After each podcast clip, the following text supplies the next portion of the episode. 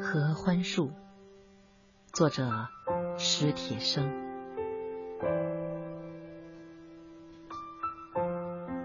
十岁那年，我在一次作文比赛中得了第一。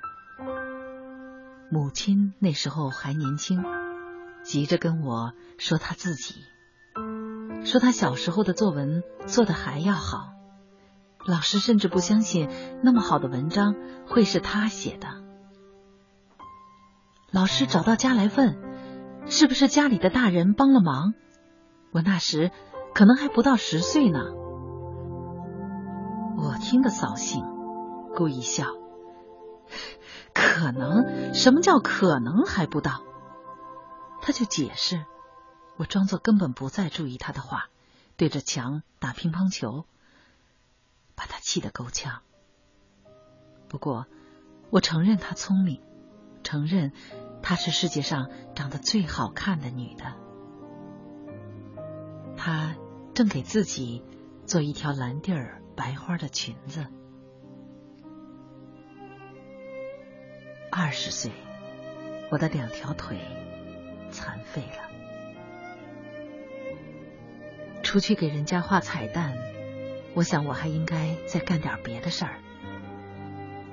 先后改变了几次主意。最后想学写作，母亲那时已不年轻，为了我的腿，她头上开始有了白发。医院已经明确表示我的病目前没办法治，母亲的全副心思却还放在给我治病上，到处找大夫，打听偏方，花很多钱。他倒总能找来些稀奇古怪的药让我吃，让我喝，或者洗、敷、熏、酒。别浪费时间了，根本没用。我说，我一心想着写小说，仿佛那东西能把残疾人救出困境。再试一回，不是？你怎么知道会没用？他说，每一回都虔诚的抱着希望。然而，对于我的腿，有多少回希望，就有多少回失望。最后一回，我的胯上被熏成烫伤，医院的大夫说，这实在太悬了。对于瘫痪病人，这差不多是要命的事儿。我倒没太害怕，心想死了也好，死了倒痛快。母亲惊惶了几个月，昼夜守着我，一换药就说：“怎么会烫了呢？我还直留神儿啊！”幸亏伤口好起来，不然。他非疯了不可。后来他发现我在写小说，他跟我说：“那就好好写吧。”我听出来，他对治好我的腿也终于绝望。我年轻的时候也最喜欢文学，他说。跟你现在差不多大的时候，我也想过搞写作。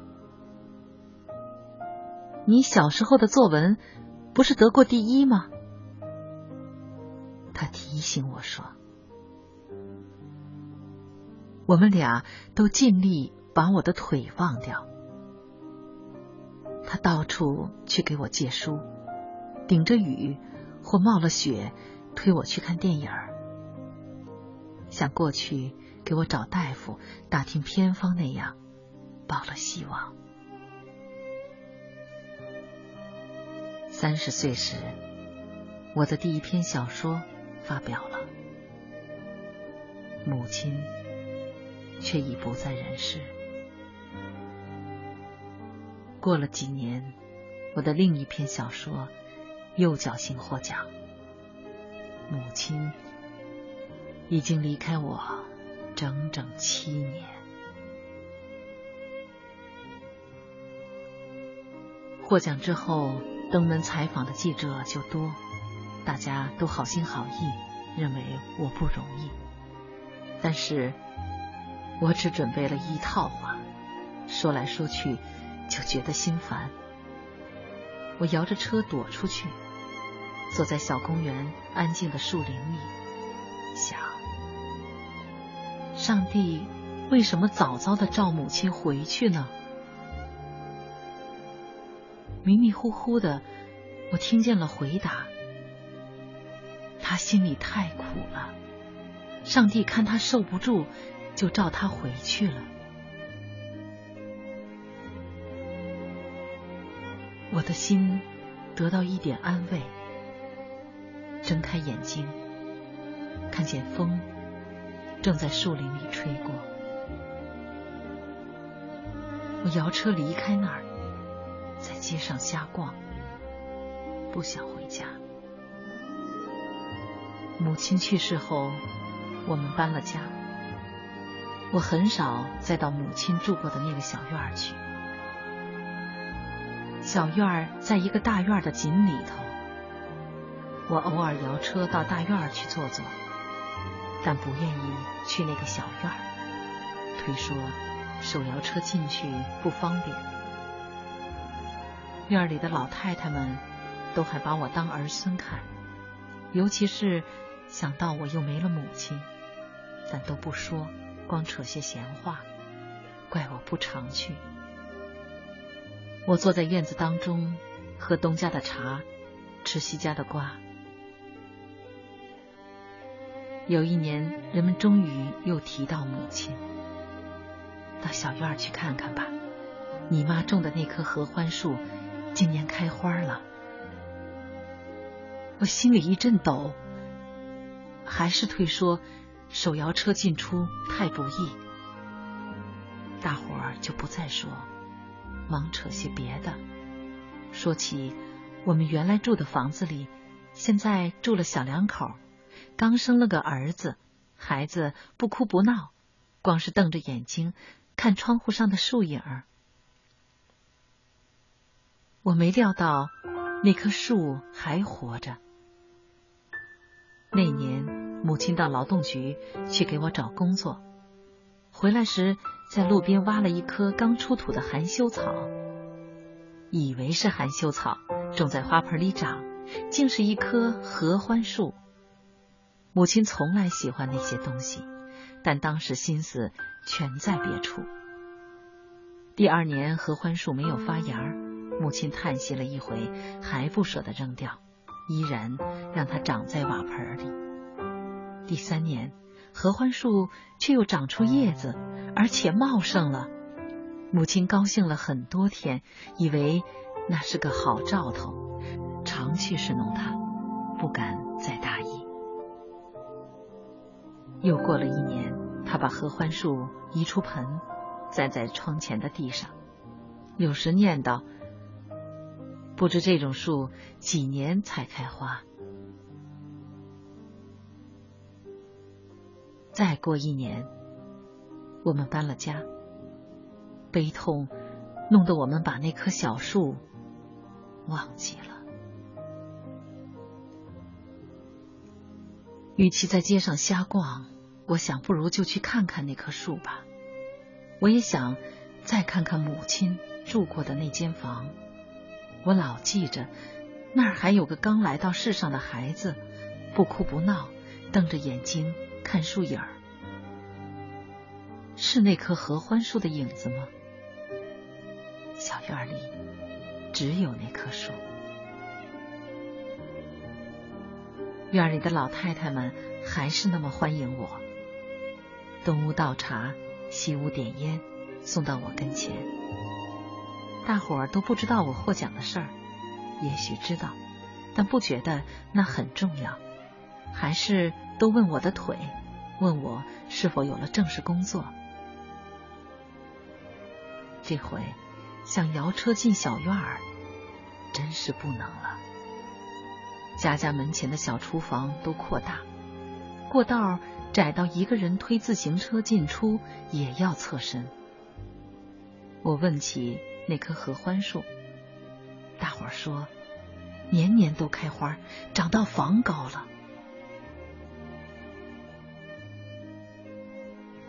这么说，我再也看不见它了。我要是求人背我去看，倒也不是不行。我挺后悔前两年没有自己摇车进去看看。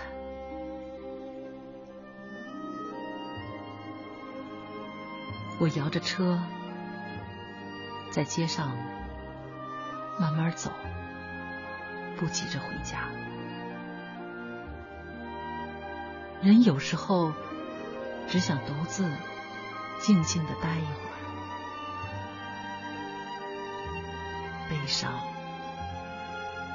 也成享受。有一天，那个孩子长大了，会想起童年的事儿，会想起那些晃动的树影儿。会想起他自己的妈妈，他会跑去看看那棵树，但他不会知道那棵树是谁种的，是怎么种的。